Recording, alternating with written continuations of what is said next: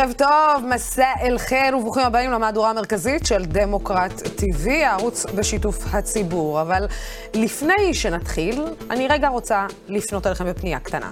חוק זכויות רווחה לאנשים עם מוגבלויות אמור לעלות לקריאה שנייה ושלישית השבוע. ולמה אנחנו מדברים על זה? כי הממשלה עומדת להתפזר. ולמה עוד אנחנו מדברים על זה? כי יש סיכוי שהחוק הזה לא יעבור. למה? כי פוליטיקה. בטח גם אתם נחשפתם היום לסרטון של מאמן נבחרת הנוער של ישראל בכדורגל, בו הוא, איך אומרים בעברית, נתן בראש לשחקניו בנאום מוטיבציה לפנתיאון. אבל מה שהפך את הנאום הזה למרגש במיוחד זה הרגע הזה, בו המאמן אופיר חיים משמיע לשחקנים שלו ברכה שבנו אור, שאובחן על הרצף האוטיסטי, שלח לו. אין דבר שעומד בפני הרצון, אין דבר שעומד... הנה, תשמעו שנייה, חכו שנייה. קיבלתי הודעה, לא כתבתי את זה פה. קיבלתי הודעה מ... רגע, שנייה אני. הבן שלי לא דיבר עד גיל שבע. אני לא יודע, אני, אני אוהב לא משתף אתכם, עד גיל שבע הוא לא דיבר, ועכשיו, לפני כמה דקות, אני מקבל הודעה.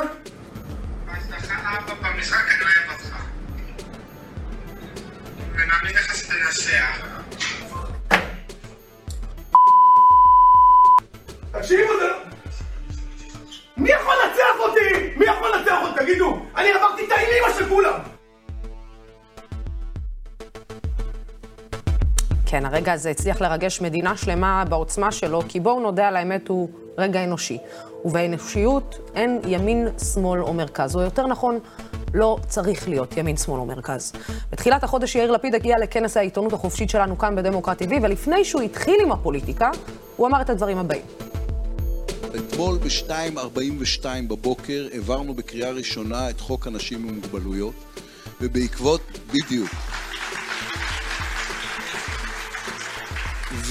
ואני מפה אסע ליעלי לספר לה על זה.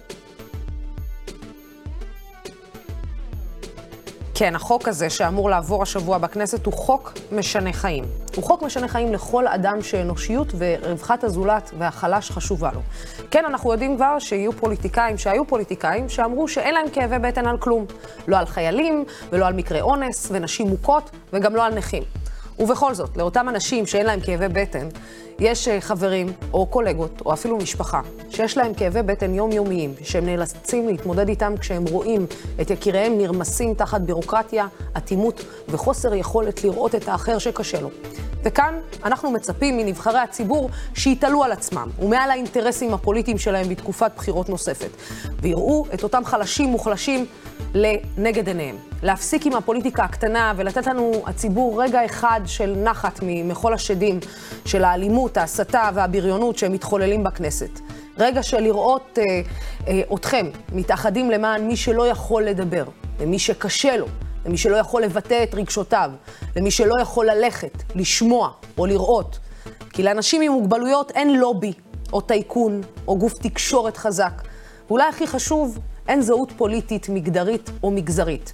להם יש אתכם, נבחרי הציבור, משמאל, ממרכז, מימין, ערבים ויהודים שיתמכו ויילחמו עבורם. תנו לנו את הרגע הזה. תנו לנו את הרגע להאמין שבאתם לעזור לרווחתם, שבאתם להילחם למענם, למעננו. ואם אתם צריכים תזכורת לאיך עושים את זה, אנחנו כאן בדיוק בשביל זה. 42 בעד, 39 נגד.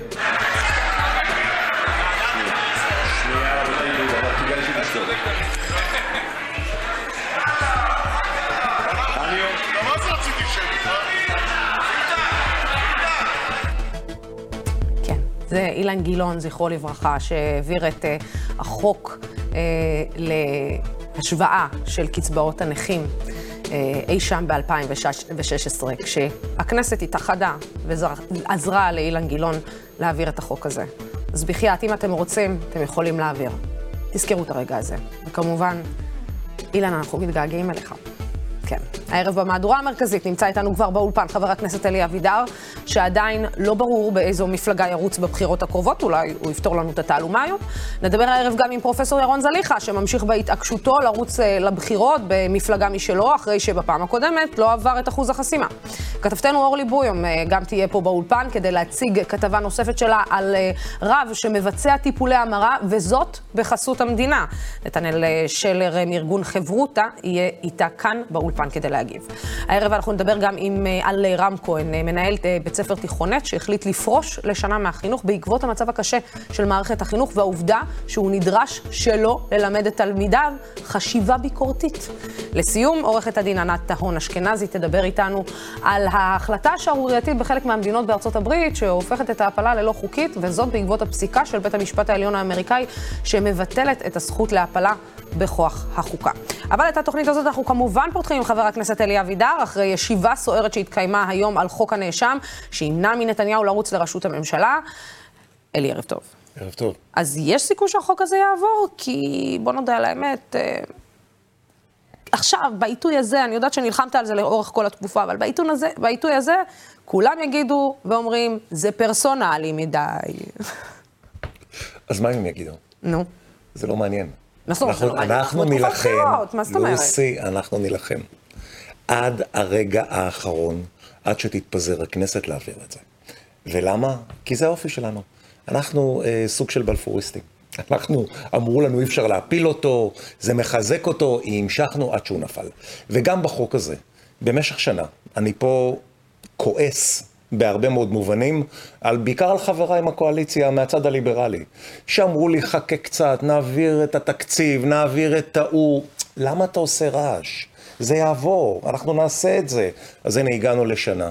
והגענו למצב שהכנסת עומדת להתפזר, ואני עדיין נלחם על זה, ואני אומר לך, אני קראתי ליאיר לפיד, פשוט תדחה את פיזור הכנסת בשבוע. לא יקרה כלום.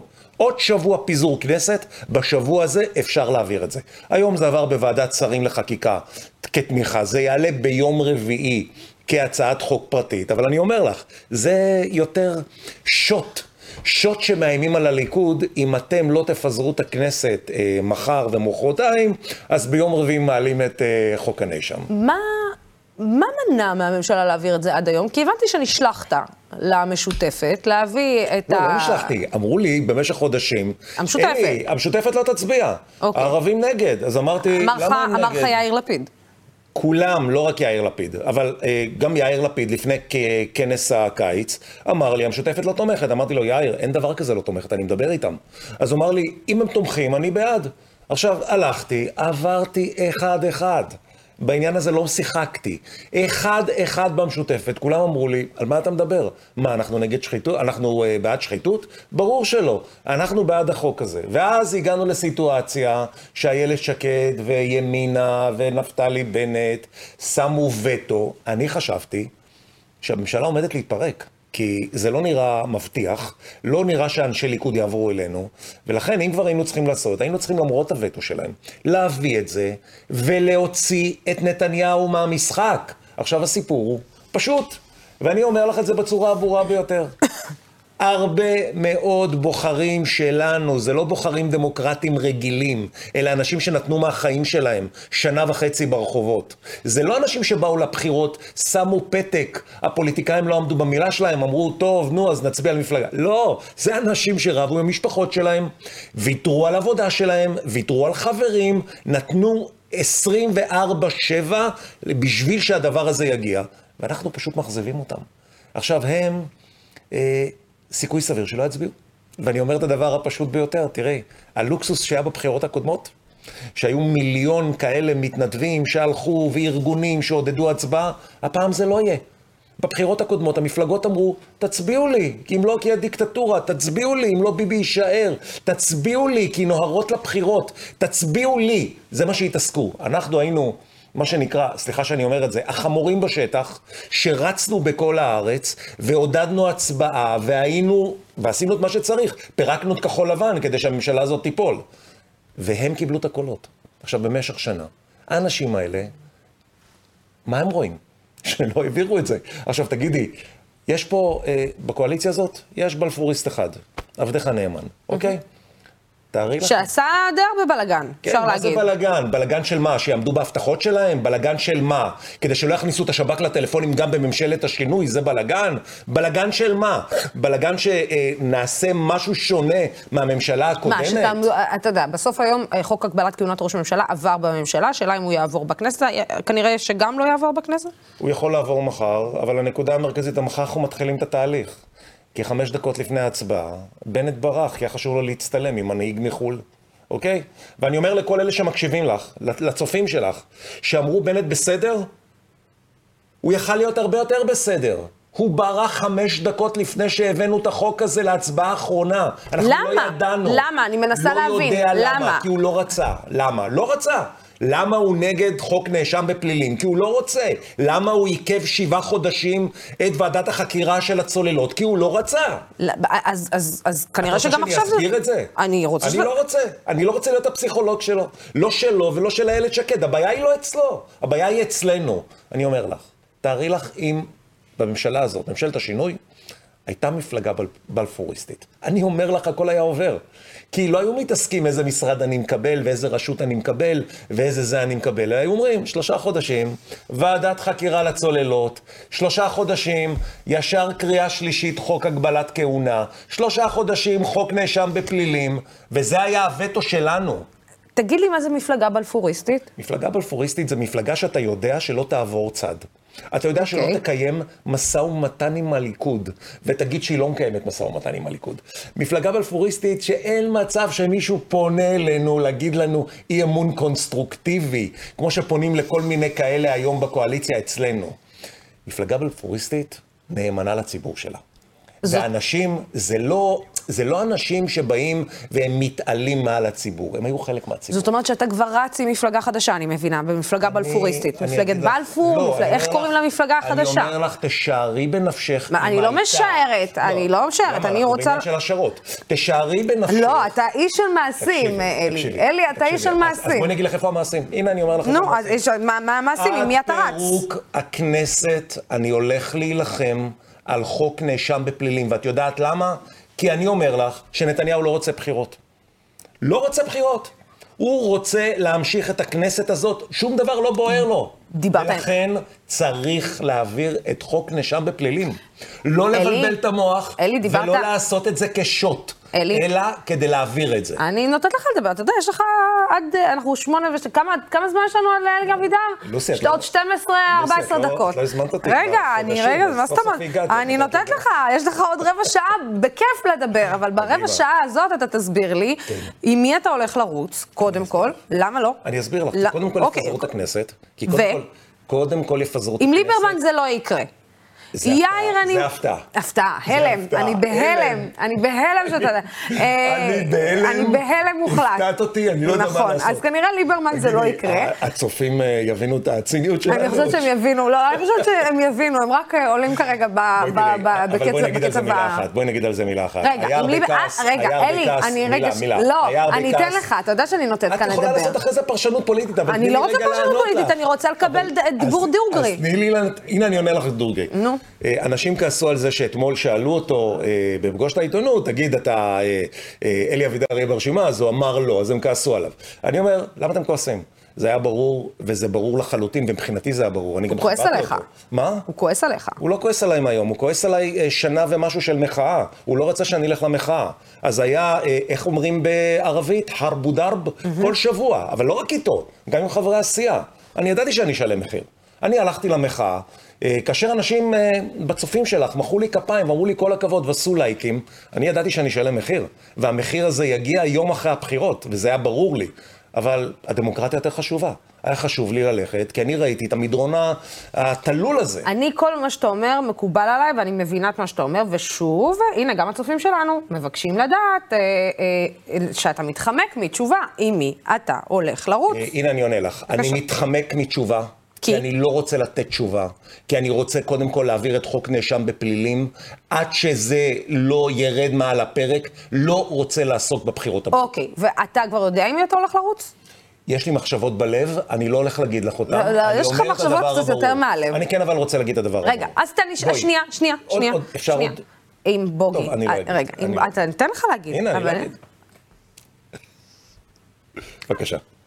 עם בוגי דיברת? עם בוגי עם יאללה? בוגי, אנחנו מיודדים מאוד, ואני אה, דיברתי איתו, אבל בוגי, יש לו מחשבה שצריך ליצור איזושהי אה, התאחדות כזאת. אה, אני לא רואה שזה קורה, אבל אה, אני גם מדבר איתו בעיקר גם על מערכת הבחירות הקודמת שלו, כי מה שאני עשיתי, מה שבעיקר החברים שלי עשו, אני לא יכול לקחת על זה קרדיט. Mm-hmm. החברים שנמצאים איתי והולכים איתי אה, אה, יד ביד כבר חודשים רבים, עשו תחקיר בעצם של כל המפלגות שלא עברו את אחוז החסימה בפעם הקודמת. אוקיי. ואחד מהם זה היה בוגי, אה, ואנחנו בדקנו בסיפור. אז אה, בואי נגיד מה אנחנו לא נעשה. בוגי לא התחיל לרוץ, כבר עשו לו קמפיין על הראש, אתה לא עובר אחוז חסימה. אז הוא, אבל אל תשרוף קולות. אז הוא אמר, אני לא אשרוף קולות. אז אמרתי לבוגי, בוגי, תקשיב, אתה עוד לא התחלת לרוץ. אוטומטית אמרו לך, אל תשרוף קולות. אמרת, אני לא אשרוף קולות. אז מה אמרת לציבור? שאתה לא רץ. אחרי זה עשו לו קמפיין יום אחד, "אה, בוגי תפרוש. אז הוא הלך הביתה, חזר למחרת, הוא אמר, הנה, אני פורש. אז אה, אני, לא בוגי, אני מתנצל. אני אומר את הדבר הבא. הבעיה היא אצל אותם אנשים. לא שישרפו קולות, אלא אותם אנשים ששרפו את האמון של הבוחרים שלהם. הם קיבלו את הבוחרים שלהם, הם קיבלו את ההצבעות שלהם. הייתה להם שנה לקיים את ההבטחות שלהם.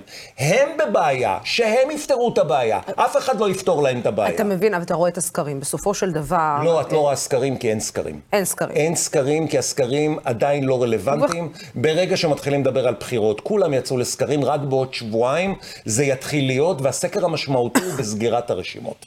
עד אז זה הכל ספקולציות ושטויות. ובכל זאת, רגע, שנייה, יאיר לפיד, אני מבינה שהוא לא על הפרק? תקשיבי, מה זה על הפרק? מי מדבר עכשיו על... אל תגיד לי מי אה, מדבר, כל בואי. העולם מדבר, אנחנו כולנו הולכים לבחירות חמישיות, מה זאת אומרת, לוסי, אלי? לוסי, תשמעי. אלי, אני בחורה אינטליגנטית, אתה יודע, אני לא סתם שואלת את השאלות האלה. ובכל זאת. לוסי, את גברת מדהימה, אבל אה, אנחנו לא נעסוק פה במחמאות כרגע. אה, לא, אנחנו לא. רק קצת. טיפה. אבל, כן, אבל אני כן רוצה להגיד לך את הדבר הבא. קודם כל, בחודשים האחרונים, אני, אחד התחקירים שעשיתי על המפלגות שלא עברו, אה, זה ראיתי שאין להם שטח. לא היה שטח. זה היה מפלגות של יחסי ציבור. שזה בעיקר פרסונה מול חברת יחסי ציבור, אנחנו בנינו שטח. אם את חושבת שוועדת החקירה לצוללות הייתה עוברת בלי לחץ של השטח, אז אני אומר לך שזה לא היה עובר. אם את חושבת שפתאום, בשבועיים האחרונים, כל המפלגות פתאום נזכרו בחוק הנאשם. אנשים ששנה לא פתחו את הפה, פתאום מוציאים ציוצים. חוק נאשם בפלילים מאוד חשוב. למה זה קורה? אני אסביר לך. כי יש קבוצות בשטח, והן פרוסות, ומפעילות לחץ, וכל המפלגות מרגישות את זה. ולכן, אני אומר את הדבר הבא. קודם כל נעביר את חוק נאשם בפלילים. כי זה הרבה יותר חשוב, כי זה יציל את הדמוקרטיה. וכל אלה שאומרים לי, תשמע, מצקצקים לי בלשון ואומרים לי, תראה, זה קרוב לבחירות, יגידו. מה יגידו? ובואי נגיד שלא העברנו את זה. נתניהו יקבל 61, מה, הוא ישחק על פי הכללים? הולכים לשבור לנו את העצמות. והבוחרים והצופים שלך צריכים לשאול את עצמם, מי יתמודד עם האנשים האלה? אם אתם חושבים שעומר בר-לב יתמודד איתם, ואני, עומר הוא ידיד שלי, אני לא אומר לך משהו נגדו. עומר, חילי טרופ, אם הם יתמודדו איתם, אז תבחרו בהם. צריך לדעת להתמודד איתם. ואני אומר לך, בלפוריסט אחד, בקואליציה כזאת, לא הספיק. אם הייתה מפלגה שיודעת, ומספר בלפוריסטים שיודעים להתמודד, כי אנחנו צריכים להיות ריאליים, אנחנו לא יודעים מה יהיה. יכול להיות שאני באופן די ברור חושב שהוא לא ישיג 61, אה, אבל יש כאלה שאומרים שהוא ישיג 61. ואם הוא ישיג 61, אז מה, אנחנו נוריד את הראש? מה, הוא יתחיל עכשיו לעשות לנו אה, חיסול של הדמוקרטיה, ואנחנו כולנו אה, נהיה נחמדים? כמו ששאר החברים העמיתים שלי, שאומרים לי לפעמים, תשמע, אתה צועק חזק מדי. אה, תשמע, אתה אגרסיבי מדי. ואני מסתכל עליהם ואני אומר להם, חבר'ה, אתם רוצים להיות נחמדים עם החבר'ה השניים? הרי הם שוחטים אותנו, סליחה על המילה, כל יום. אגב, אני, אני אנצל את ההזדמנות הזאת שאתה מכיר את מנסור עבאס מאוד טוב. כן. אה, ואתה חבר קרוב שלו. נכון. יש הקלטות או אין הקלטות? מאיזה בחינה? על כך שבנימין נתניהו ביקש ממנו אה, אני- להיכנס לקואליציה. אני מכיר את מנסור, ולכן אני לא מאמין שיש הקלטות, כי זה לא מתאים לאופי שלו. האיש הוא איש ישר, איש ערכי, אני לא מאמין את זה. אני ראיתי פעם אחת אה, טיוטה, אחד הדברים המצחיקים, בסבב הראשון, אה, הם חתמו איתו איזושהי טיוטה כזאת. הייתה איזו טיוטה שהם הציעו לו אה, כמה מיליארדי שקלים, על זה שהוא והחבר שלו מרע"מ פשוט יצאו מההצבעה כשיש את ההצבעת אה, אמון בממשלה. אז ישבתי עם מיקי זוהר אה, בדיון, ומיקי זוהר אמר, בחיים לא דיברנו איתם. אז אמרתי לו, תגיד, על מה אתה מדבר? אני ראיתי את הטיוטה, על מה אתה מדבר? אה, אני לא חושב שמנסור הקליט, אני חושב ש... קודם כל, אה, אני חושב שפשוט מנסור הוא איש ערכי. אני מאוד נהניתי לעבוד איתו, נכנסתי איתו ביחד לכנסת. אני בטוח שהוא יעבור את אחוז החסימה. ואחד הדברים שאסור לחזור אחורה, ובזה, אני לא רוצה להגיד מפלגה, כי אין מפלגה, אבל בלפוריסטים כאלה לא מתביישים להגיד. כן, אנחנו צריכים לעבוד עם המשותפת. כן, צריכים לעשות את זה עם רע"מ. אני מקווה שאתם בזה, אני צריכה את הכותרת הזאת על, ה, על, ה, על המסך, מפלגת בלפוריסטים, לשם הוא מכוון. היה, היה בלפוריסט, שימו לב מה הוא אמר, היה בלפוריסט אחד בכנסת, צריך עוד כמה בלפוריסטים. אנחנו, אוקיי? בואי, לוסי. את זה אני רוצה על המסך. לוסי, לוסי, גם כן? כשהייתי בישראל ביתנו, מהיום הראשון, ואת זוכרת את זה, מהיום הראשון של הכניסה, אה, עשיתי את הדברים שאני מאמין בהם. עשיתי את הדברים שהם בניגוד ל-DNA של המפלגה שלי. הלכתי בפעם הראשונה בהיסטוריה למצעד הגאווה בירושלים. זה היה חבר הכנסת הראשון בישראל ביתנו שהלך למצעד הגאווה. אה, אחרי זה השתמשו בזה, כשהיו בעיות, אז אה, דחפו אותי קדימה ואמרו, הנה עלי אבידר, הוא ח"כ אה, מוביל, הנה הוא מוביל את הנושא של הקהילה הגאה. אני חשבתי כבר מסבב שתיים שצריך להכניס מפלגה לא ציונית לקואליציה. לא החבאתי את הדעות שלי. אני לא רגיל להחביא את הדעות שלי. אה, זה מה שיש, והציבור מכיר. אני רוצה שתגיב, אה, אה, כמובן, שתראה ביחד איתי, חשיפה שאנחנו מביאים כאן בדמוקרט TV. קוקסינלים החוצה, כך ריססו בגרפיטי שני צעירים על קיר במצפה רמון. כשבוע לפני מצעד הגאווה, הנה אלי כבר אומר שהוא יהיה שם ביום שישי. אני כבר מודיע שאני מגיע לשם ביום שישי.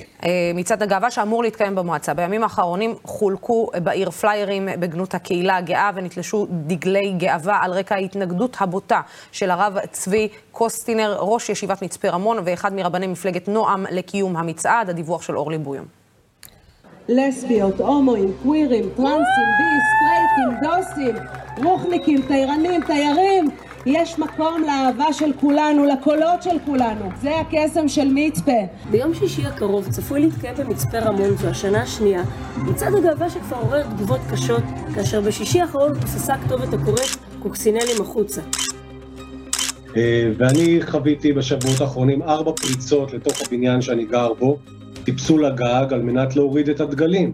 פעמיים הצליחו, בפעם השלישית כבר uh, תפסתי אותם על חם. האירועים האלה חוזרים בעשרות בתים פרטיים או uh, בתים משותפים במצפה רמון לאורך החודשיים האחרונים. אבל הכתובת הייתה על הקיר של מצפה רמון כבר מזמן, כמו שאומרים, כשבחודש מאי השנה הרב צבי קוסטינר ראש ישיבת מצפה רמון ומרבני מפלגת נועם, יצא בקריאה נגד קהילת הלהט"ב. לא להתבייש, לקחת אומץ. איפה שאתה עובד, תגיד אני להט"בים הביתה, הומואים הביתה. רשע, רשע, רשע, רשע ועוד רשע. המשטרה החליטה להעביר את מסלול המצעד שהיה אמור לעבור במרכז העיר ובסמוך לישיבת מצפה רמון. מי שיודע כמה אלימות יש שם, כמה פגיעות מיניות יש שם, רשעים, רשעים, והם הולכים להכניס לכל בית את השיגעון הזה. ואנחנו שותקים, מפחדים. הורה אחד, הורה שתיים, מטורפים! הסתה נוספת נראתה בדמות פלייר שחולק בתיבות הדואר, הקורא לתושבי העיר להתנגד לעצם קיומו של המצעד, וטוען כי אנשים שמזהים עצמם כלהט"ב, הם למעשה האנשים אשר עברו לכאורה פגיעה מינית שהובילה אותם להיות כאלה. שאחוז גדול מהם הם נטייה אובדנית, ושאחד מתוך שלושה להט"ב יגדירו עצמם כסטרייטים בעוד כעשור. נכון לרגע זה, טרם ברור מהו מסלול המצעד, שבשנה שעברה הוצא אל מחוץ לעיר. בין היתר בשל דברי ההסתה שפורסמו על ידי ראש המועצה רוני מרום, שטען כי הלהט"ב אינם ראויים להיחשב כקהילה, וכי הם צבא צללים צועד שאינו אמור להחצין את נטיותיו המיניות. אמנם מעולם לא היו פה מצעדים ומשאיות, אבל גאווה תמיד הייתה במצפה. הניסיון למנוע את קיומו של המצעד ולשנות את תוואי הצעידה בו, הם רק קצה קצהו של הליך הסתה מסוכן בערים כמו מצפה רמון, בה אנשים השייכים לקהילת הלהט"ב סובלים מהתעמרות בלתי פוסקת. גאווה היא החופש לבחור דרך אחרת משל כולם. למצוא מקום משלך בעולם. כי במיץ יש מקום לכל אחת ואחת. מקום לכולנו. כן, אה, החשיפה שלנו, מצעד הגאווה במצפה רמון, בחשש מישהו שרוצה למנוע אותו, בחשש שהוא יבוטל, וכמובן לא צריך לעורר. ביום שישי אני אגיע לשם. והדבר החשוב שצריך להגיע פה, וכל המאזינים, כל הצופים שצופים בתוכנית הזאת, צריכים לדעת דבר אחד. מפלגת הליכוד, שהפכה להיות אה, באותה קטגוריה, כמו מפלגת הציונות הדתית ונועם, למרות שיש להם את אמיר אוחנה שם, קיבלו בין שניים לשלושה מנדטים של חברי קהילת הלהט"ב שהם לימנים. למי החבר'ה האלה הולכים להצביע? למי הם הולכים להצביע? ואני רוצה להגיד לחבר'ה האלה, אל תענישו ותשבו בבית. תצ... תצביעו למי שרוצה לתמוך בקהילת הלהט"ב, שלא יתבייש לתמוך בקהילת הלהט"ב, שמהיום הראשון יצא אפילו נגד ה-DNA של המפלגה שלו. ולכן, אה, אמרתי את זה גם היום, תקשיבי, אין הבדל היום בין הליכוד לציונות הדתית. אה, וכל החבר'ה, ואני יודע, שמעתי את איתמר בן גביר היום, אומר, הם אחיי ואחיותיי, איזה יופי. נשמה, הוא יושב עם אה, נועם בתוך, ה, אה, בתוך הכנסת, יושב איתם בתוך הקואליציה, יש לך את, את קרעי שמדבר בעד טיפולי המרה, ויכול לשבת ליד אמיר אוחנה. ולכן זה בדיוק המלחמה בין השמרנים לליברלים. וכאשר יש להט"בים שמצביעים שהם אנשי ימין, הם צריכים לשנות את ההצבעה שלהם. הם לא יכולים יותר להצביע לגוש השמרני החשוך הזה, שפשוט יחנוק אותם. אבל אתה לא מבין שעוד להם פעם אנחנו נכנסים לתוך אה, סוג של מחול בחירות, שהוא שוב פעם כן נתניהו, לא נתניהו. ולמה זה קרה? ולמה זה קרה? זה קרה בגלל שחוק הנאשם לא עבר. מה לא ברור פה? זה מה שאמרתי מהיום הראשון. אז אתה בעצם מאשים את איילת שקד ונפתלי בנט שלא הזה? אני מאשים קודם כל את אותנו. אה, את איילת שקד ונפתלי בנט, אני לא כועס עליהם, הם לא רצו להיכנס לקואליציה, כלומר, חוץ מנפתלי שעשה אקזיט. אבל איילת שקד לא רצתה... איילת שקד לא רצתה להיכנס לקואליציה. יפה. למה לא יפה? עשה אקזיט, נהיה ראש ממשלה, שישה מנדטים. אבל איילת שקד לא רצתה להיכנס לקואליציה. כל ימינה לא רצתה להיכנס לקואליציה. הם נכנסו כי לא הייתה להם ברירה. כי האפשרות הייתה או להיכנס לקואליציה איתנו, או ללכת לבחירות נוספות, והם לא רצו. ולכן, אנחנו היינו צריכים להילחם על זה, כדי להוציא את נתניהו מהמשחק. וכאשר אומרים לי, טוב, אז בבחירות הבאות, נתניהו יוציא 61 וישנה את החוק. אני אומר להם, חמודים, אם הוא יוציא 61, מה הוא יעשה? הוא יהיה מנומס? הרי מבטיחים לנו שישברו לנו את העצמות, ולכן אני אומר, אם היינו מעבירים את זה כבר, אז הוא לא מוציא 61, נגמר. נפטרנו ממנו, הוצאנו אותו מהחיים שלנו, את הטרלול הזה. אנחנו תכף אה, נדבר, אה, כמו שראית בפתיחה, גם עם אה, פרופסור זליכה, כן. שהולך להתמודד שוב. יש לך מסר שאתה רוצה להעביר לפרופסור זליכה? אני חושב ש... זה, זה כישרון להרוס קמפיין בחירות עוד לפני שהתחלת, אבל אני לא, לא רוצה להגיד כלום. אני מאוד לא... כלומר, תקשיבי, אה, הוא רוצה לשבת עם נתניהו בתור ה-61 שלו, שיהיה לו לבריאות, אה, אני בחיים לא אעשה את זה. אה, זה לא אופציה, זה לא יכול להיות. הבוחרים שלי בחיים לא יסכימו. והדבר החשוב שצריך להגיד, עלינו, עליי, אפשר לסמוך, ואני לא מספר אפילו חלקיק, חלקיק קטן מכל ההצעות שקיבלתי מהסבב הראשון. לי הציעו בסבב הראשון להיות שר חוץ. בסבב הראשון, שהיינו 60-60, הציעו לי להיות שר חוץ. ואמרתי, "אה, תעופו מפה. ואז עדיין זה לא היה אה, כן ביבי, לא ביבי, זה היה בסבב הראשון.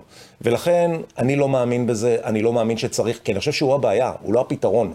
אה, האיש הזה טרלל אותנו, שיגע אותנו, הרס כלכלה מפוארת, כאשר זה לא היה בזכותו, בזכות אקזיטים שלא קשורים אליו. אבל הוא ניצל את המשאבים האלה. שנתיים האחרונות שלפני הממשלה הזאת, הרס, ולכן דעתי האישית היא מאוד ברורה.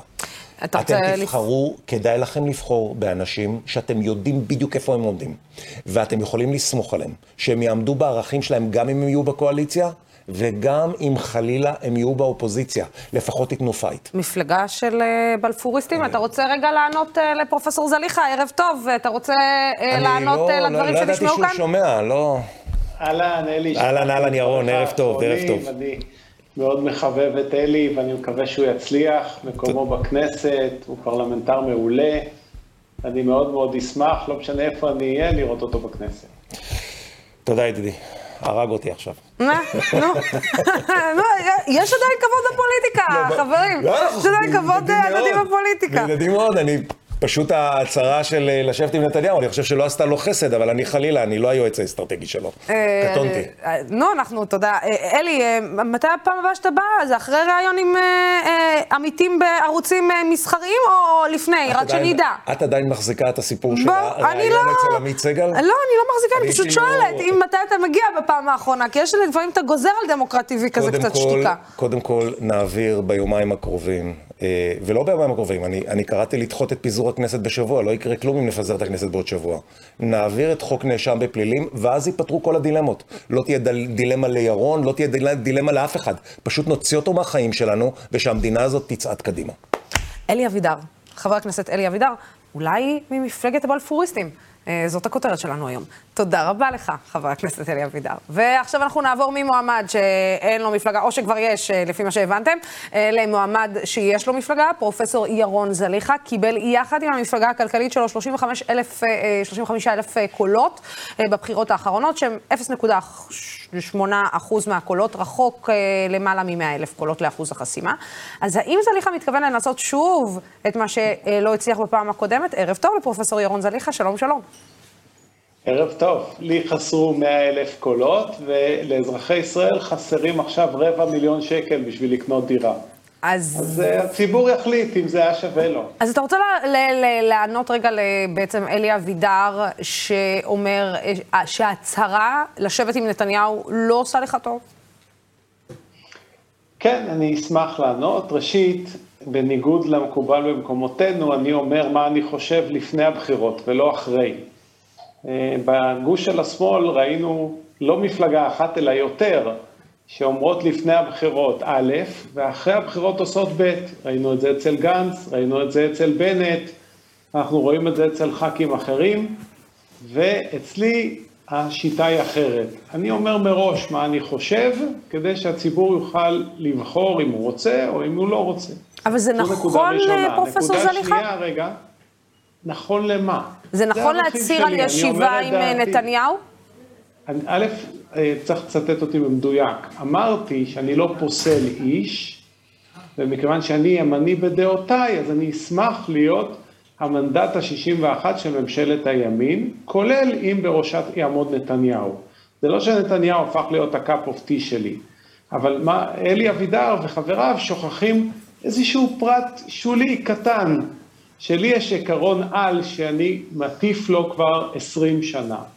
ממשלה שנכשלת כישלון חרוץ בניהול הכלכלה, צריכה ללכת הביתה והאופוזיציה צריכה להחליף אותה. אחרת הם ימשיכו למכור אותנו לקבלנים ולבנקים ולמונופולים ולטייקונים, כאילו אין מחר, וכל פעם יהיה להם תירוץ אחר, פעם זה ביבי, פעם זה ההוא, פעם זה איראן, פעם זה הפלסטינים, כל צעד עם האגדות שלו. נתניהו בבחירות הקודמות היה קואליציה, והיא לא הצליחה ואני תקפתי אותה. עכשיו אלי אבידר ובנט ולפיד הם הקואליציה, והכישלון שלהם עולה מבחינה כלכלית וחברתית עשרות מונים, עשרות מונים על הכישלון של הממשלה שקדמה להם, ולכן הם צריכים ללכת הביתה.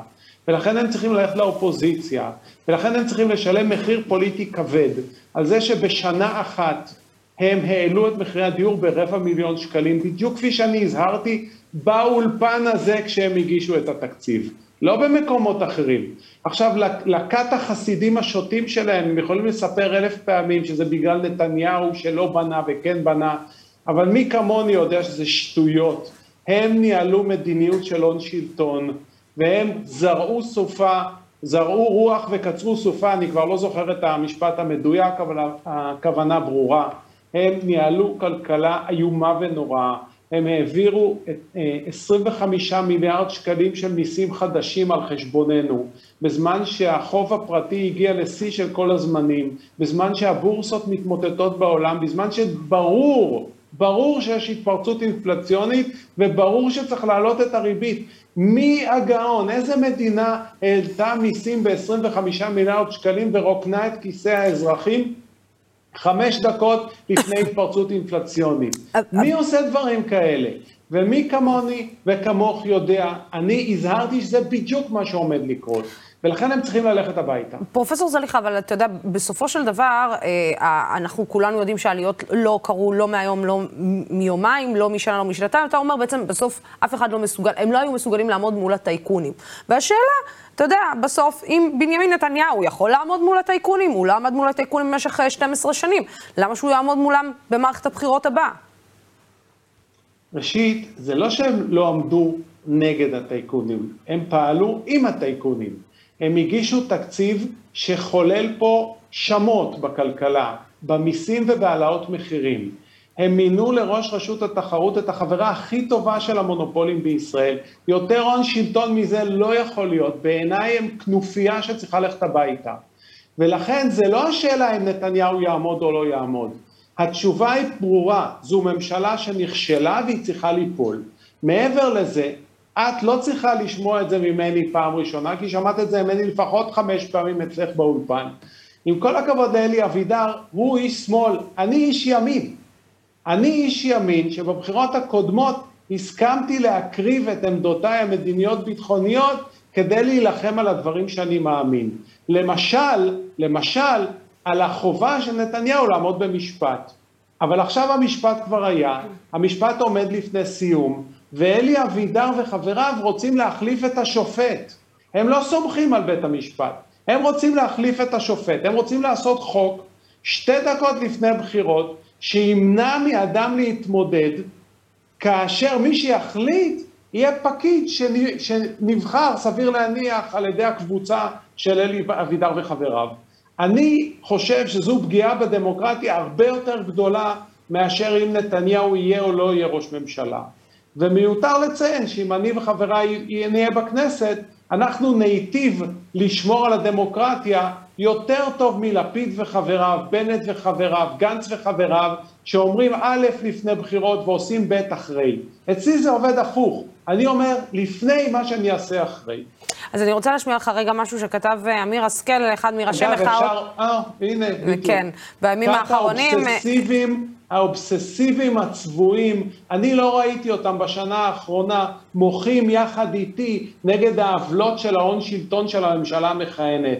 אלה רואים שחיתות רק כשזה בימין. את השחיתות אצלנו הבית הם לא רואים. זה אנשים שמסננים את היתוש ובולעים את הגמל. פשוט חרפה.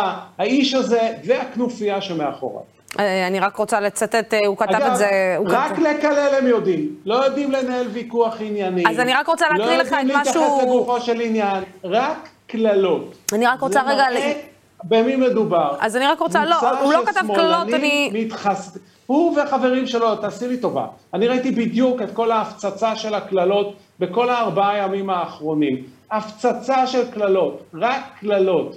צבועים, אובססיביים, מתחסדים, שמאלנים מפונקים ופריבילגיים, שכנראה לא היו במכולת הרבה מאוד זמן, ומעניין את הסבתא שלהם מה יהיה יוקר המחיה. ומעניין את הסבתא שלהם שהממשלה שלהם מעבירה חוקים כדי לנצח בפוליטיקה על גבו של עם שרוצה אולי אחרת. מעניין את הסבתא שלהם שעלו מחירי הדיור ברבע מיליון שקל בשנה אחת. מעניין את הסבתא שלהם שאנחנו משלמים עוד 25 מיליארד שקלים בשנה בגללם, בגלל העוולות שלהם. פשוט אנשים שאני פשוט לא יודע איך עמדתי לידם. אז זהו, אני רוצה בדיוק בעניין הזה רק לה, להקריא לך את מה שהוא כתב, ציוץ אה, לפני הבחירות האחרונות, אה, ביקש פרופסור זליכה לפגוש אותי כדי לנסות ולשכנע אותי להצטרף אליו. לפגישה היה שותף גם פרופסור יורם יובל, שהצטרף בזמנו לזליכה. לשמחתי, לא נפלתי בפח, היום יצא השפן מהכובע, לזליכה אין כל בעיה לשבת בממשלת נתניהו, מתברר שאין גבול לנבזות. אה, לא ציטטת את המשפט הראשון. שהוא? אין לו אלוהים. זה מה שאני... זה... אנחנו תכף הוא נבדוק. אין לו אלוהים. שהוא לא ילמד אותי על אמונה באלוהים, אני מציע. ושהוא לא, לא ילמד אותי גם על גזענות, עוד דבר. אני מזכיר לכם שהאיש הזה, מה הוא אמר לשוט... לשוטרת ממוצא אתיופי, החבורה הזאת זה חבורה של פריבילגים שמאלנים, מתנשאים, צבועים, שרואים שחיתות רק כשזה במקום אחר ולא אצלהם בבית. גם אתה, גם אתה אני פרופסור זליכה משתמש במשפט הזה שמאלנים. הזאת- גם אתה פרופסור זליכה, תשתמש בזה, דווקא לא ציפיתי, לא ציפיתי אני- ממך שאתה תשתמש במילה אני הזאת. ימני, תקשיבי, אני ימני, ואת יודעת אבל אתה יודע מה, אבל אתה יודע מה... הזה אולי 20. לא, זה נכון, זה נכון, זה ייאמר לזכותך, אמרת כל הזמן, אתה יודע מה משתמע כשאומרים על מישהו שהוא שמאלן, אני לא צריכה להגיד לך איך זה נתפס בציבור. אמרתי, שמאלנים פריבילגיים, זו קבוצה מאוד מיוחדת של שמאלנים, שלא היו במכולת כבר כנראה כמה שנים, ומעניין את הסבתא שלהם יוקר המחיה, ומעניין את הסבתא שלהם ש-70% מהאוכלוסייה פה לא יכולה לגמור את החודש, מעניין את הסבתא שלהם שהממשלה שלהם הבטיחה להם לעשות שינוי, ועשתה שינוי כזה שאנחנו מתגעגעים למקור. זו ממשלה איומה ונוראה. אנחנו עברנו את אחת השנים הקשות בתולדותינו מבחינת האזרח הקטן. כמובן, הממשלה התעשרה, זו הייתה אחת השנים הטובות ביותר למונופולים ולבנקים ולחברות הגדולות שחגגו כפי שלא חגגו פה המון שנים. רק שתביני, שבע שמונה שנים לקח לנתניהו להעלות את מחירי הדיור ברבע מיליון שקל, הם עשו את זה בשנה אחת, ואם לא נעיף אותם, זה יהיה עוד רבע מיליון בשנה הבאה.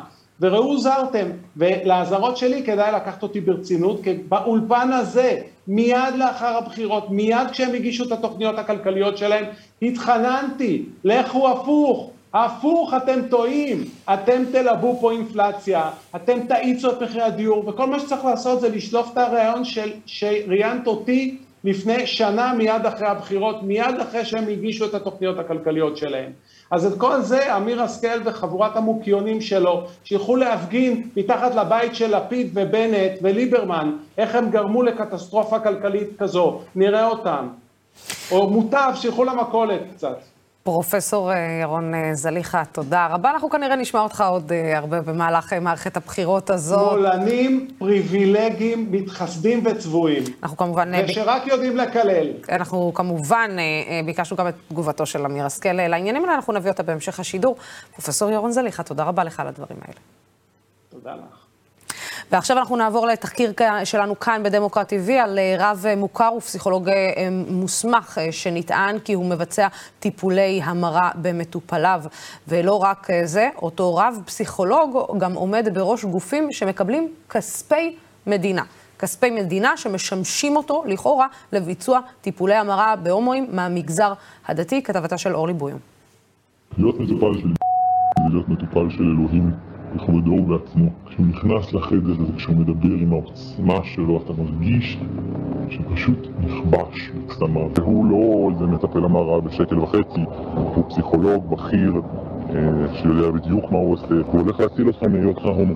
מה אם היינו אומרים לכם שרב מוכר, שהוא גם פסיכולוג חינוכי, מהווה מאחורי הקלעים את אחת הדמויות הבולטות והידועות ביותר בעולם טיפולי המרה בישראל? זה בעצם לגרום לך לפתח התניות נגד משיכה לגברים.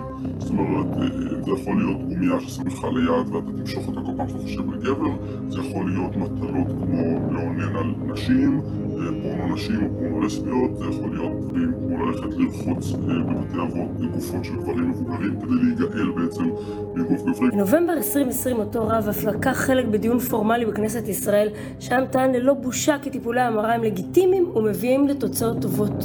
ואני מייצג קבוצה של מטפלים, מורשים, פסיכולוגים, עובדים סוציאליים, שמתמודדים יחד עם המבקשים להתמודד עם נטייתם הטבעי כדי להגיע ולגשר בין הערכים הדתיים לאמונה שהם רוצים להתחתן נישואים הטרוסקסואליים הגיעו לידינו עדויות של מטופלים שעברו טיפולי המרה אצל אותו רב ידוע במטרה לשנות את נטייתם המינית ותוך שימוש במגוון פרקטיקות פוגעניות והכל כמובן תחת מכבסת מילים כמו טרנספורמציה מינית. ממש טיפול אה, תרופתי אה, והמון מניפולציות רגשיות. איך שאני אגיד הכל. הפרטנרים המינים השונים שלי, אה, מי הם, מה הם, איך הם נראים, מה הם עשו, מה הם לא עשו, מה רציתי שהם יעשו, מה מענג אותי, ועל מה אני חושב שאני מעונן. ככל שאתה מתקדם ורוכש את האמון שלו, אז הוא מפעיל כלים יותר כבדים, פחות קונבנציונליים. אה, אני שמעתי על חבר'ה שהוא נתן להם תרופות לדיכוי יצר המין, אני שמעתי על חבר'ה שהוא הפנה אותם אה, לעובדות מין כדי להתנסות. אומרים שזה טבעי, אומרים שזה נורמלי, אבל מה לעשות? לגבר יש כזה דבר, לאישה יש כזה דבר, וזה פאזל שהוא מתאים. כמה שתעשו ככה, כמה שתעשו ככה, זה לא עובד.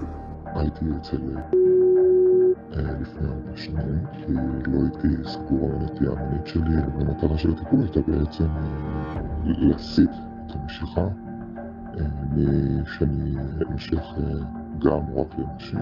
הרגשתי שבמקום שהוא מחזק אותי, זאת הייתה לי הרגשה ש... כאילו מי שהוא הומו אז הוא נחות, וזה דפוק, וזה, סוג של סתירה אפילו. הוא אה, השווה אותי לסמרטוט, שאני יותר גרוע מסמרטוט, ואם אני, אני מרגיש כמו סמרטוט, אז איך אני אוכל אה, לעשות התקדמות בחיים. כזכור, בפברואר האחרון פרסם משרד הבריאות חוזר מנכ"ל האוסר לראשונה על ביצוע טיפולי המרה לשינוי נטייה מינית. שנים אנחנו נאבקים נגד טיפולי המרה. השנה משרד הבריאות אסר את טיפולי המרה. טיפולי המרה אסורים בישראל. אבל לא ברור איך האיסור הזה מתיישב עם העובדה שאותו רב מקבל כסף מהמדינה בעבור פעילותו במסגרת שני ארגונים גדולים ומוכרים בראשם הוא עומד. על פי הדוחות הכספיים של שני הארגונים העוסקים לכאורה בסדנאות וטיפולים לטובת המשפחה, קיבל אחד מהם מהמדינה סכום של כ-21 אלף שקלים בשנה, ואילו הארגון השני נתמך על ידי משרד התרבות והספורט בסכום של כ-184 אלף שקלים בשנה. בפברואר השנה, מיד לאחר שיצא האיסור על טיפולי ההמרה, הרב סלש פסיכולוג וארגונים בראשם הוא עומד מיהרו להעלים מהרשת סרטונים וחומרי הסברה רבים שיקשרו חלילה בינם לבין אותם טיפולים. הוא אומר, אני מאמין שבליווי הנכון של לפני, תוך כדי ואחרי, אפשר כאילו להתחתן עם אישה. לא רצית מספיק. אני חושב שפה אני לא מיוחד. זאת אומרת, זה משהו שחוזר אצל כולנו. לא רצית מספיק. ברגע שהטיפול נכשל, אז זה משפט שאומרים הרגע שם, אז כאילו, לא רצית מספיק. זה, זה העניין של רצון, הרי זה אידיאולוגיה, כן? אתה, אתה, אתה, אתה נמשך לאידיאולוגיות וכל זה, זה לא, זה לא זהות מינית. זאת אומרת, אם, אם היית רוצה, אם היית מספיק מחונך, אם היית מספיק ילד טוב, אז בוודאי שהיית משתנה, אבל אתה ילד רע, אתה כאילו לך... אתה, אתה לא educationist, כאילו אתה לא, אתה לא, אתה לא, אתה בסוף ברברי, אתה, אתה, אתה נמשך לגברים, כאילו, אה, אני חושב שמדי פעם כזה, כאילו, אני שואל את עצמי כזה, רציתי מספיק. ארגון חברותא, מלווה להט"ב דתיים, אף הגדיל לעשות והשיג צילומי מצלמה נסתרת מתוך אחד משיעוריו של הרב. תקשיבו טוב לקונטרסט בין המושג המרה, כאילו אנחנו באים בכוח לעשות איזשהו כיפוף, לבין משהו שקורה מאליו כאשר עושים עבודת נפש נכונה. אתם רוצים לטעות שזה גנטי, זה לא מוכח. אני אומר לנו, יש טענה הרבה יותר מחמירה. הארי הקדוש אומר שזה גלגול נשמה של נואף. נואף, תיקון של נואף. כל אותן עדויות שהצטברו כנגד הרב הביאו לכך ש... החודש נעשתה היסטוריה נוספת במאבק כנגד טיפולי ההמרה בישראל, כאשר תלונה ראשונה הוגשה בשם עשרות נפגעיו על ידי עמותת חברותא והמרכז למאבק בהמרה. הגשנו את התלונה הראשונה בעצם נגד המורשה לך. הגשנו אותה, כל אחד סיפר את הסיפור שלו וכתב אותה, ונתנו לו פעם ראשונה הזדמנות גם שכאילו מישהו מלמעלה מקשיב לנו וכאילו מודע לעוול הנוראי שנעשה לנו. אז איך ייתכן שלמרות הכל, טיפולי המרה שלו ושל רבים שכמותו ממשיכים להתקיים תחת מכבסת מילים של טיפול מיני, טיפול משפחתי, והכל רק כדי לא לצעוק בריש גלי שמדובר בטיפולי המרה. כשנער בא ומתקשר לקו הלבן ואומרים לו, כן, אתה שלנו, קבל את עצמך, זאת הדרך האפשרית. זה לא המרה? אני קורא לזה טיפול המרה. זה באמת המרת דת. זה מחיקה של כל עולם המוסר הערכי של האדם היהודי. האם התלונה התקדימית של נפגעי הרב תביא לשלילת רישיונו הפסיכולוגי? אחרת, מה יעלה בגורלו של הנפגע הבא? טיפול המרה, תמיד אומרים, טיפול המרה הוא דבר שלא מצליח. זה לא נכון, טיפול המרה מצליח. הוא מצליח להרוס לאנשים את הקשר עם בני מינם, הוא מצליח להרוס משפחות, הוא מצליח להכניס לדיכאון, הוא, הוא מצליח לדכא אה, תשוקה מינית, הוא מצליח להרוס נהדר לאנשים את החיים. הוא לא מצליח דבר אחד, הוא לא מזיז בסולם המשיכה המינית ולו סנטימטר אחד אה, לכיוון כזה או אחר. כן, אנחנו רק כמובן נגיד לכם שאת הכתבה המלאה אנחנו נעלה, היה לנו בעיה קצת עם הכתוביות, אנחנו נעלה עם כתוביות מלאות ממש אחרי המהדורה. עכשיו נמצא איתי באולפן אורלי בויום, כתבת דמוקרט TV, שעשתה את, את התחקיר הזה, ואיתך נתנאל שלר, ראש ארגון חברותא הומואים דתיים. שלום, שלום לשניכם. אורלי, זה סיפור מטורף. וזה שזה בכלל במימון של כספי מדינה, וזה לא נעצר, זה עוד יותר מטורף. זה מטורף במיוחד לאור העובדה שבפברואר השנה יצא חוזר של משרד הבריאות האוסר על טיפולי המרה.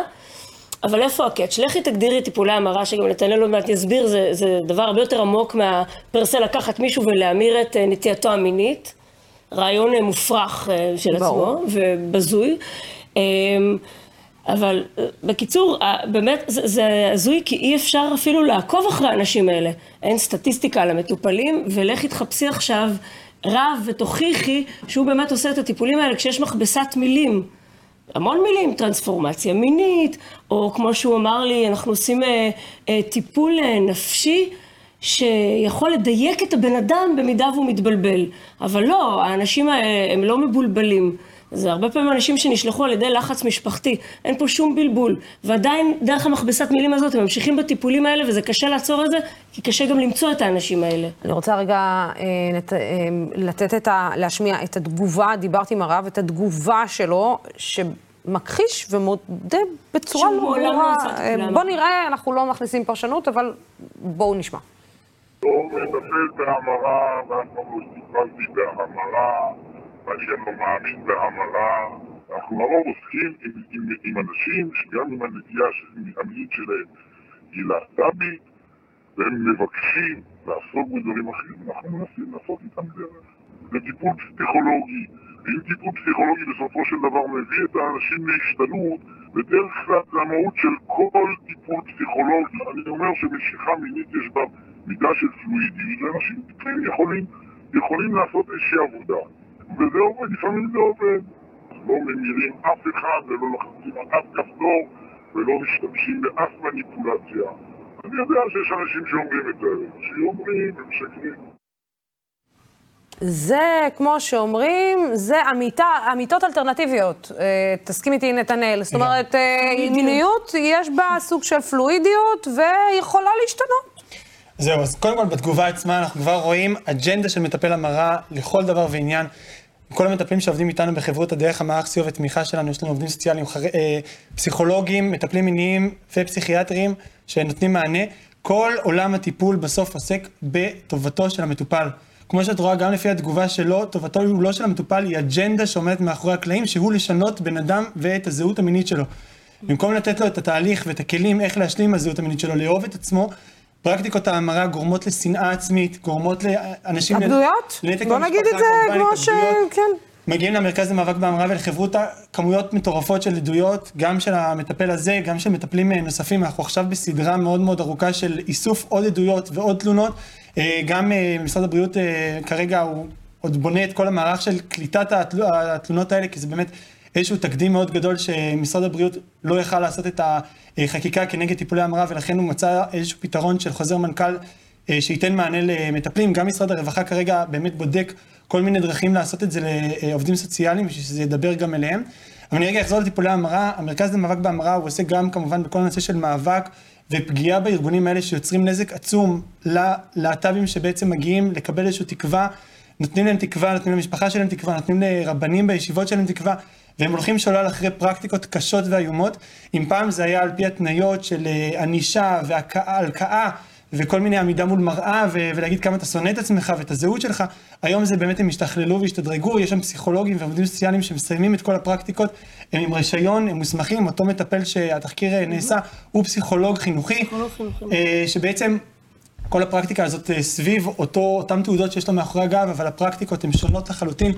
אה, מהפרקטיקות הנהוגות כיום, איגוד העובדים הסוציאליים הוציא נייר עמדה מאוד מאוד ברור נגד הפרקטיקות האלה, איגוד הפסיכולוגים בישראל גם כן, וכמובן משרד הבריאות עם החוזר מנכ"ל הזה. אה, מה אנחנו כן קוראים? אנחנו קוראים לאותם להט"בים שרוצים באמת עזרה, רוצים סיוע, רוצים להשלים עם הזהות המינית שלהם, רוצים לקבל מענים וכלים וטיפים. יש לנו מטפלים, יש לנו מטפלים שהם יעשו את אותם אנשים מאושרים וטובים, יכולים להקים משפחות, יכולים להביא ילדים. אותם אנשים יאהבו את הזהות שלהם, הם לא יצטרכו להתנתק מהדת ולא מהמשפחות ומהחברים ומכל העולם הדתי שלהם, אה, והם יקבלו מענים מאוד אה, טובים. ומצד שני גם יש לנו את אותם קורבנות המרה שעברו את הפרקטיקות הקשות האלה והם עם שריטות וקשיים. ופגיעות מאוד מאוד קשות, אה, שגם להם יש לנו בעצם מענה, יש לנו קבוצה טיפולית שהיא נפתחת ממש בחודשים הקרובים עם המרכז הגאה. אה, כן. בשיתוף עיריית תל אביב, שנותן מענה טיפולי לאותם אה, אה, אנשים שנפגעו מהפרקטיקות האלה. אנחנו גם נותנים להם שיקום מיני, גם נותנים להם את כל הביטחון שנפגע בהם בעולם הטיפול, גם עוד כל מיני כלים וטיפים איך בסוף להפנים, להכיר ולאהוב את הזהות המינית. כן. צריך גם לומר שהרב הספציפי הזה הוא מאוד כריזמטי. זאת אומרת, זה שהוא אמר שהוא מתייחס אליו כמו לאלוהים, זה לא סתם, זה בן אדם... כן אה, אינטליגנט שיודע בדיוק איך לשחק עם נפשו של אדם, וזו הסכנה האמיתית פה. זאת אומרת, זה טיפול שהוא גם צריך לציין, מרחיק איפה אותה משרד מהמשפחה. הבריאות, את יודעת, אה, ההתגאות אה, שהעברנו חוק נגד טיפולי המרה וכו', ושמנו לזה סוף, ואנחנו שמים לזה סוף. איפה משרד הבריאות אני בסיפור הזה? איפה ניצן הורוביץ בסיפור אני הזה? חושבת שהם קיבלו גם הרי את התלונה שלכם. אני חושבת שלהוציא חוק זה דבר יחסית קל בכל העניין הזה. הדבר הבאמת קשה הוא לחפש את האנשים האלה, למצוא אותם, ובאמת, כי, כי אני אגיד לך, גם ניסינו להשיג, גם נתנאל כמובן מאוד עזר לי, להשיג מרואיינים. זה כל כך קשה, הם חיים בפחד. צריך להבין שברגע שאתה בפחד. נכנס לטיפול הזה, אין לך פלאפון, אתה עובר סדרת בדיקות. אני רק מלדבר עם... אה, עם מיסטר א', רק לדבר איתו בטלפון, אחרי זה קיבלתי כמה שיחות ממנו, נכנסתי, זה, זה, הם, הם יודעים איך להפיל עליך את החרדה, ומשרד הבריאות, אני לא בטוחה שיש לו כרגע את הדרך, או אולי את הרצון, באמת להיכנס לעובי הקורה. אה, אני רק אה, רוצה כמובן אה, להגיד שמשרד הבריאות טרם שלח לנו כמובן תגובה לדברים האלה. אנחנו כמובן נמשיך לעקוב אחרי הסיפור הזה. נתנאל, תודה רבה לך. אורלי בוים כמובן, תודה רבה לך על העבודה שלך ועל החשיפה הזאת.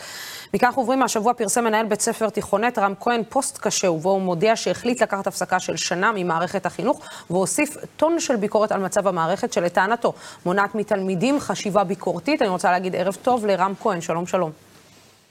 שלום, ערב טוב. אז אה, רם, בוא תסביר לי, מה זאת אומרת אה, מונעים חשיבה ביקורתית מתלמידים, אה, חשיבה יצירתית? לפחות אני זוכרת, בתקופה שלי היה, היה לנו שעות של חשיבה יצירתית, של ביקורת, יכלנו להעביר, יכלנו לשבת, להתדיין, אפילו אולי קראו לזה בזמנו שעה, שעה עם המורה המחנכת. מה, לאן זה נעלם? אני חושב שהסיפור הוא לא רק העניין הזה של השעה הזאת, אותה שעה, אותה שעתיים, או תפיסה ביקורתית או לא. אני חושב שהבעיה היא בעיה הרבה יותר חמורה, זה מחסור במורים איכותיים במערכת החינוך. למעשה אנחנו נמצאים היום במציאות שבה אנחנו לא אה, פוגשים כבר אה, מורים אה, שמגיעים לבתי הספר מתוך איזושהי שליחות עמוקה, שמאוד מגויסים, מאוד רוצים להיות באינטואיט. מקצוע ההוראה הפך להיות למקצוע שמעטים מאוד מגיעים אליו ומבינים לאיזה מציאות קשה הם נכנסים. מתוך כך, מן הסתם, אנחנו יכולים לראות שהעבודה עם התלמידים בכיתה הופכת להיות מאוד מצומצמת, כולל זה שמורים מסיימים מוקדם לעבוד ופשוט אה, הולכים הביתה לשיעורים פרטיים ולעיסוקיהם, מורים מבקשים אה, חצאי משרות, אה, שליש משרה, ולמעשה אנחנו נמצאים היום במשבר מאוד מאוד קשה בתוך אה, המערכת. אני רוצה להראות לך קטע מתוך אה, ראיון שערכה אצלנו טליה פלד קינן לפני שבועיים עם מנהל אה, הגימנסיה הרצליה, זאב דגני, תראה מה היה לו להגיד. המושג מערכת אה, הוא, הוא מושג מאוד, אין מערכת.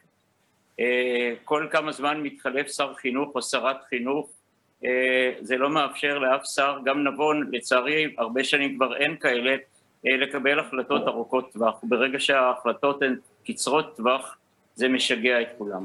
הנקודה השנייה, השרים רוצים לשלוט ולא מבינים את חופש העשייה החינוכית של המחנכים והמנהלים, וכשזה לא מתאפשר, אנחנו הופכים להיות, אני לא מדבר על עצמי, אנחנו הופכים להיות קורבנות של רצון השליטה והאגו של השרים שחדשים לבקרים מנחיתים עלינו רפורמות שרובן אטומות, מרוחקות, חסרי כל דיאלוג עם השטח והבנת השטח. אז המערכת הזאת היא אחד הגורמים המעכבים ביותר את היכולת שלנו לעשות כן, אז אה, אתה שומע בעצם, הבעיה היא מערכתית, זאת אומרת, אה, עצם העובדה שמשתנים שרים, עצם העובדה שבעצם מתקבלות, החלט, מתקבלות החלטות קצרות, אה, קצרות טווח, זה בעצם מה שגורם לחוסר יישום התוכניות, בעצם חוסר גם יכולת לנהל איזשהו מערך, ואני מניחה שזה גם אה, עוד יותר מקשה עליכם כמנהלים להעביר את, את, את אותו מערך לתלמידים שלכם. תראי, הסיפור של שרים הוא חלק מהבעיה, זה נכון. בעשר השנים האחרונות התחלפו עשרה שרים, תחשבי מה זה אומר שכל שר מגיע וכל הפקידות בעצם מתיישרת עם התפיסה שלו. זאת בעיה אחת, אבל אם לשרים הייתה איזושהי אג'נדה ותפיסה שאומרת, אנחנו רוצים להסתכל לטווח ארוך ובואו נראה מה המערכת בעצם זקוקה ואנחנו נבנה אותה לצורכי המערכת, אז זה היה בסדר גמור. רק שמה שקורה כרגע, שכל שר מגיע עם האג'נדה שלו ועם תפיסת העולם שלו, לפעמים גם פוליטית מאוד צרה, אה, ואנחנו מטלטלים בתוך מים סוערים. אבל זאת בעיה אחת גדולה שצריך לשים אותה בצד.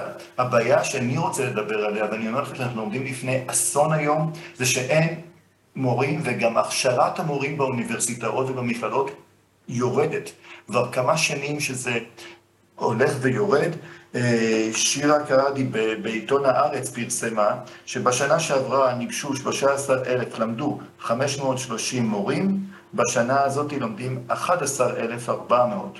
זאת אומרת, קרוב ל-2,150 מורים פחות לומדים השנה, כשאם אנחנו לוקחים גם בחשבון שהאוכלוסייה צומחת, הרבה מאוד מורים גם יוצאים לפנסיה ולשבתונים ולחל"ת, אז אנחנו מבינים שיש מצוקה מאוד גדולה של מורים, אה, והמערכת היום נמצאת במציאות מאוד מאוד מאוד קשה.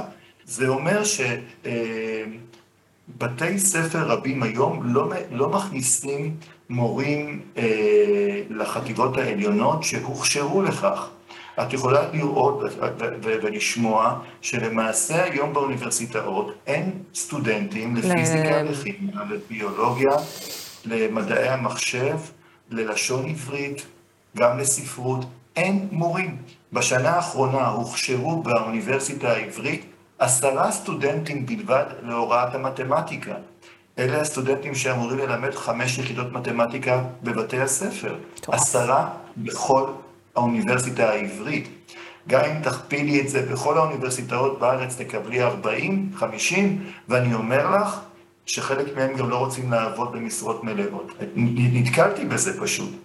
ו- ו- ויש כאן איזשהו ברוך שאנחנו הולכים להיכנס אליו. זה, זה נשמע... בשנה... זהו, זה נשמע רם שאנחנו כבר בתוך הברוך הזה, זאת אומרת, אה, את, מי, מי שמשלם את המחיר הזה זה בסוף הילדים שלנו. ואני, אתה יודע, בין הברוך הזה לבין אה, יפה בן דוד שלא מפסיקה, אה, ש, שעושה בעצם גם את השביתות, ו, ולא מצליחים להגיע למשא ומתן, וכל אחד מתבצר בעמדה שלו. בסוף בסוף, עד כמה שהשביתות חשובות וחשוב, וההפגנות חשובות, וחשוב להעביר את המסר של המורים, אבל בסוף בסוף בסוף, כשלא יושבים לשולחן משא ומתן, כשלא יושבים ומתדיינים ומביאים לסוף, או לפתרון של הדבר הזה, בסוף הילדים שלנו משלמים מחיר מאוד גבוה. זה נכון, לוסי, אבל צריך גם להגיד עוד דבר שנדמה לי שהציבור קצת לא מבין אותו. גם אם האוצר וליברמן אה, בראשו יחליט שמחר בבוקר הוא נותן למורים עוד 1,200 אה, שקלים. הוא מכפיל להם את המשכורת, בואו נגדיר את זה ככה. אולי אם יכפיל יקרה משהו אחר, אבל אם מישהו חושב ש-1,200 או 1,400 שקלים יכניסו זרם אה, חדש למערכת החיים של החינוך, הוא טועה. ומה שיקרה, וזה מה שאני אומר שיקרה, זה שזה לא ישנה כלום. ובאפריל הבא, כשאנחנו נהיה עוד פעם במשבר, יבוא הציבור ויגיד, מה, עוד פעם המורים הנודניקים האלה עם התוספות שכר, אבל הוספנו להם. ואז האוצר יספר איך אה, יש הרבה כסף במערכת ואיך לא מנהלים את המערכת. זה המורים הוותיקים לוקחים את הכסף ולא, ולא הצעירים וכולי וכולי. ואני אומר לציבור, תתעוררו, כי אין מורים במדינת ישראל. עכשיו, אני גם רוצה להגיד לך עוד דבר, אפרופו אה, רשת התקשורת שלכם, שהיא מאוד מאוד חשובה. מי שנהנה בסופו של דבר, וזה הדבר שאני גם כתבתי עליו, מי שבסופו של דבר נהנה מהמציאות הזאת, זה אלה שמתבססים מאוד על הבורות ועל חוסר ההבנה ועל אי חשיבה ביקורתית, והם מוכנים לקבל את המציאות כמציאות נתונה, פעילים פחות בנושאים אזרחיים. את יודעת שעושים עכשיו רפורמה בבגרויות. מקצוע האזרחות למעשה יוצא אה, מהבחינות. זה אומר שילדים ילמדו פחות אזרחות, זה אומר פחות השתתפות אזרחית, וזה אומר יותר קבלה של המציאות ככזאת. אני אגיד לך עוד דבר. כן, הבעיה היא גם, רם, שאתה יודע, אני לא יודעת כמה בשיעורי אזרחות הם באמת לומדים על האזרחות שאנחנו חיים אותה, מאשר ללמוד על, אתה יודע, אה, אה, קואליציה, אופוזיציה, ומה זה חוק יסוד. זה לא אזרחות, בוא נודה על האמת.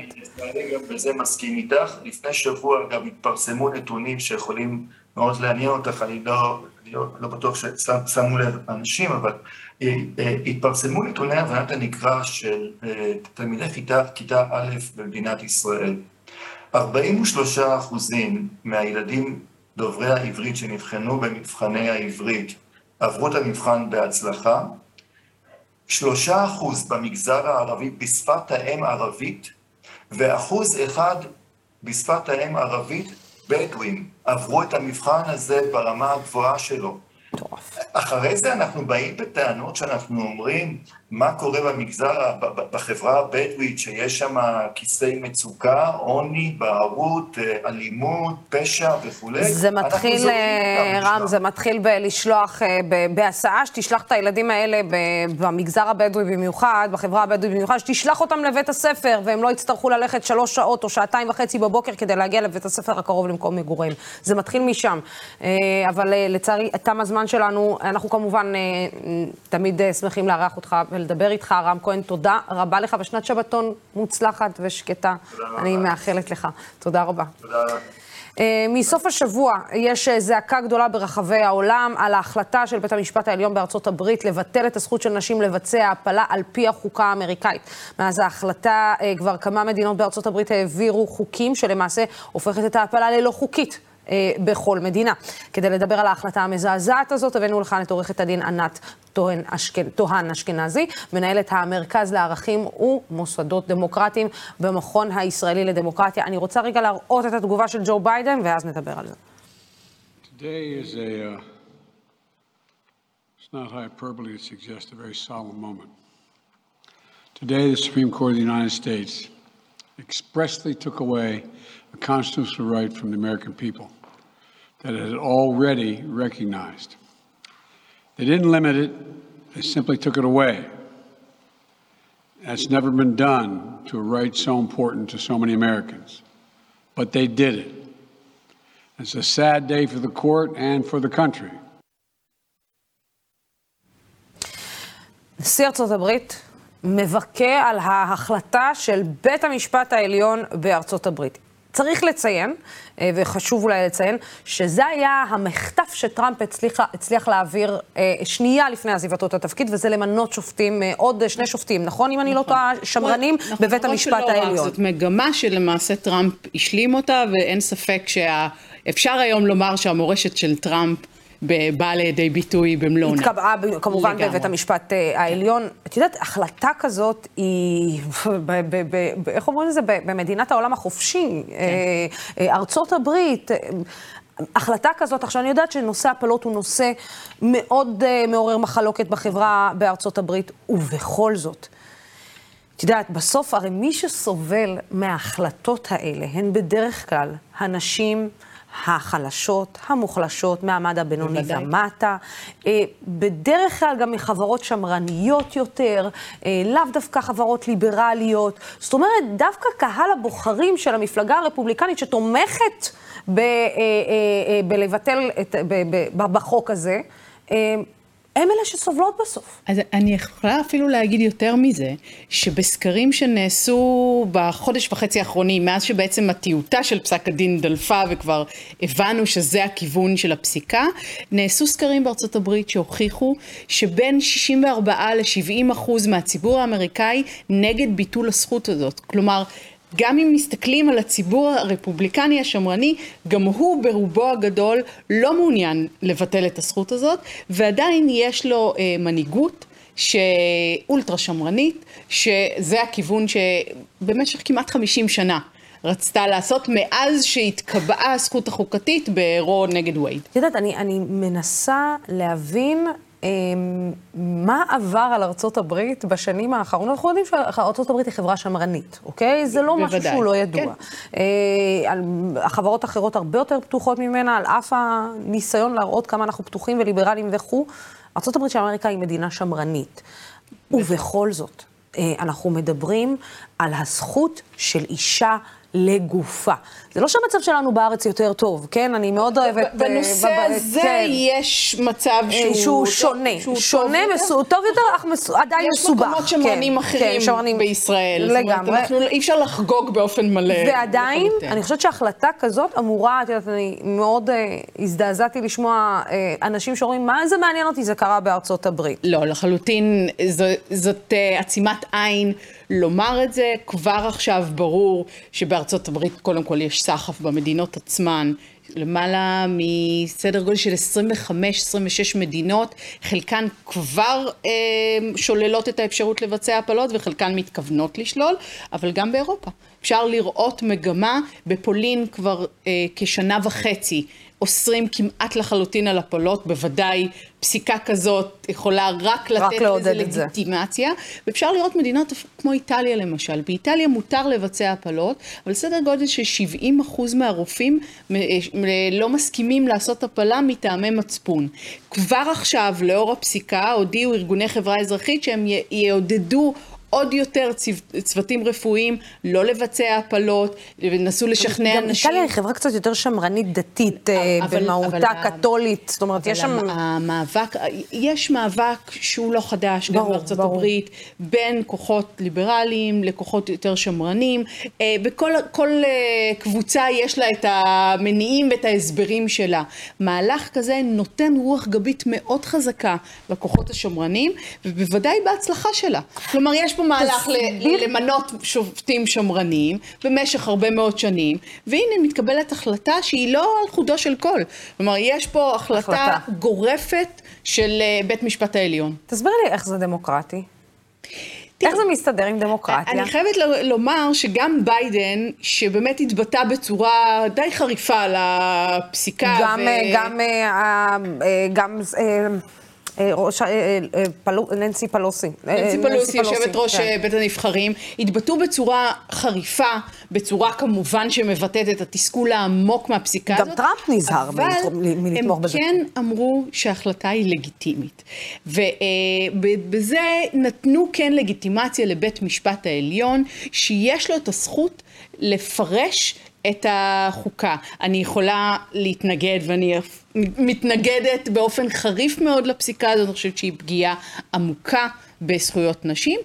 בית המשפט העליון אה, נותן בעצם פרשנות שהיא חמורה מאוד, אבל היא בגדר המחלוקת הלגיטימית, הדמוקרטית. הדמוקרטית, שכמובן יצטרך לתת מענה ב-check and balance, ב- באיזונים והבלמים אז אני רוצה לשאול האמריקאים. אותך שאלה פילוסופית. האם היא בגדר המחלוקת הדמוקרטית, או שכבר הדמוקרטיה משחקת כנגד עצמה? את מבינה? היא מבקיעה לעצמה גול. כי כל המהות של דמוקרטיה היא שוויון זכויות, היא בעצם אה, עזרה לאלו שקולם אינו נשמע, אה, היא, את יודעת, אה, אה, בטח, בטח ולא... צורה כזאת, למנוע מאישה אה, את הזכות לעצמה, זכות אה, אישית על גופי, זכות לקניין. איך הדבר הזה מסתדר עם ערכי הדמוקרטיה? היא בוודאי בפרשנות המאוד צרה, רזה ולא מספקת של דמוקרטיה.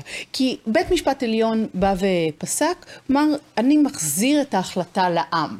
אני לא אה, מפרש את החוקה כפי שעשו לפני 50 שנה, הפרשנות הזאת היא לא נכונה, נחזיר את זה, נגלגל את זה בעצם למחוקק. שבכך בכמה פעמים יש טעות בעיניי בפרשנות. קודם כל, אה, יש אה, צורך לבית משפט עליון כמגן, בעצם מבצרו האחרון, אנחנו נוהגים לומר את זה, אבל זאת, זה התפקיד, מבצרו האחרון של ההגנה על זכויות המיעוט, וזה בדיוק מה שהוא היה צריך אה, לעשות. ודבר שני, המחוקקים, אם מסתכלים על המחוקקים על המדינות השונות, אין שם ייצוג הולם, בוודאי לא לנשים, בוודאי לא לנשים מקבוצות מיעוט שיכולות לקחת את המושכות ולהגיד מה רצונן האמיתי, ולכן זה בדיוק המקום של בית משפט את העליון. יודעת, אה, כאילו, תוך כדי שאת מדברת ואת אומרת זכויות מיעוט, ואני מנסה לחשוב על כך שיש שיגידו שהאנשים הדתיים אה, הם, אה, הם מיעוט, וזו תפיסת עולמם. כי ראיתי, לא יודעת אם יצא לך לראות את הוידאו של אחת המנחות שבאה ואומרת, אה, אין שום בעיה, אתה דתי, הכל בסדר, אתם דתיים, הכל טוב, אתם מאמינים במה שכתוב בזה, אין שום בעיה, תאמין, אני לא מאמינה, אבל זה שאתה, זה שאני צריכה לקיים את מה שאתה מאמין בו, זה כבר לא מקובל עליי בשום צורה שהיא. וזה נראה שבית המשפט השמרני, לא רק שהוא כאילו שומר על זכויות המיעוט מבינה מה זה? המיעוט הדתי, והוא בא ואומר, זה המיעוט הדתי, אנחנו שומרים על זכויותיו, ככה הם מאמינים, וזה מה יהיה. אני בוודאי לא חושבת כאילו שהבחירה של הפוך בית משפט עליון כאילו- אה, נכונה, ואפילו הרטוריקה היא איננה הגנה על זכויות המיעוט. הרטוריקה בעיקר מאומצת כאילו על ידי בית החליטו איזה משפט, מיעוט הם רוצים לשמור עליו. אנחנו, זה אפילו לא בשם ההגנה על זכויות, אלא אנחנו חושבים שהפרשנות הייתה מוטעית. בית משפט העליון לפני 50 שנה פירש את החוקה באופן שאיננו לוגי מבחינת מה שכתוב בחוקה, ולכן אנחנו נמנעים כרגע מלפרש, נותרים ניטרלים. השופט קבנו בפסק הדין קובע שבית המשפט העליון צריך להיות ניטרלי. שבניטרליות אי אפשר להגן על אה, זכויות מיעוט, מיעוט. ולכן זה מאוד אה, בעייתי כמובן. אגב, בהקשר הדתי, קהילה דור ודור בפלורידה, קהילה יהודית, אה, עתרה כנגד החוק בפלורידה שאוסר על הפלות, ואמר "ב- בחוק הזה כשאתם אוסרים על הפלות אתם פוגעים בחופש הפולחן ובחופש הדת שלנו. כלומר דווקא בהקשר הזה הדת היהודית נחלצת כנגד החוקים, מה שכמובן בפלורידה זה לא יעזור, בפלורידה כבר בראשון ביולי אסור יהיה לבצע הפלות. עד כמה זה אה, בעצם, ישנה סכנה שדבר כזה יכול לקרות גם במדינת ישראל? אז אה, אני חושבת שאם מסתכלים בהיבט הצר של אה, הצרת הצעדים לבצע הפלות, בשלב הזה, בנקודת זמן הזאת, אני חושבת שלא צריכים להיות אה, מאוד אה, נזעקים שזה יקרה בקרוב. אבל יש לנו ביטויים אחרים של שמרנות. כלומר, אנחנו למשל הפרדה בין גברים ונשים. למשל, רק המקרה הזה של ההתנגדות לאמנת איסטנבול. איסטנבול. אמנה שנועדה למגר אלימות כנגד נגד נשים, נשים. כשהטענות כלפי ההצטרפות לאמנה, בזה שהיא פוגעת בערכי המשפחה, אגב, זה בדיוק אותן טענות שעלו בפולין, את אותה מפלגה שזרזה את הצהרת האפשרות להפיל, אותן טענות בדיוק נשמעים כנגד אמנת איסטנבול בפולין ובישראל, ולכן אי אפשר להיות שאננים, אי אפשר להיות והמהלך, שאננים אה, גם כשעולה סוג של הצעת חוק פה להחליט למנות את השופטים שיהיו בבית המשפט העליון מהם, בוודאי. אה, גם אם זה בתור הצעה מחברת כנסת זוטרה, זה משהו שצריך להדיר שינה מעינינו, וכאן, ה, ה, הנה, כאן זה בדיוק המקום של להגיד, מי שחשב שזה לא יקרה בארצות הברית, הנה זה קרה כשטראמפ הצליח למנות את השופטים שהוא רצה, ואם פה יגיעו לזה, כנראה שגם פה יכולים להתחולל שינויים מהותיים.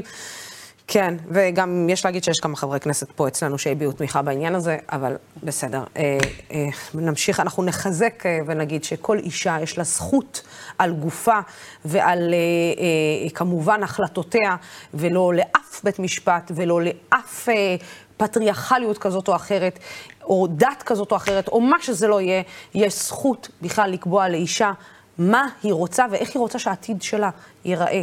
זכותנו האישית והבלעדית בלבד. ומי שלא ילד ולא יכול להיכנס להיריון, פשוט תשתקו. זה מה שיש לי להגיד. תודה רבה. אה, ענת אה, טוען אשכנזי, שהגעת אלינו. אה, הגענו לסיום התוכנית. תודה רבה לצופים ולשותפים של דמוקרט TV. התוכנית והערוץ הזה אפשרי רק בזכותכם ובזכותכן. בימים כמו אלו הולכת ומתחדדת החשיבות של ערוץ תקשורת שלא מפחד להביע עמדה נחרצת בעד הדמוקרטיה ובעד שלטון החוק, בעד המאבק בשחיתות ובעד מגוון של דעות. מחר בשעה 6, ישראל פריי יהיה איתכם בשידור חי מהכנסת, ואיזה דרמה, וואי וואי וואי. בינתיים, סלמת.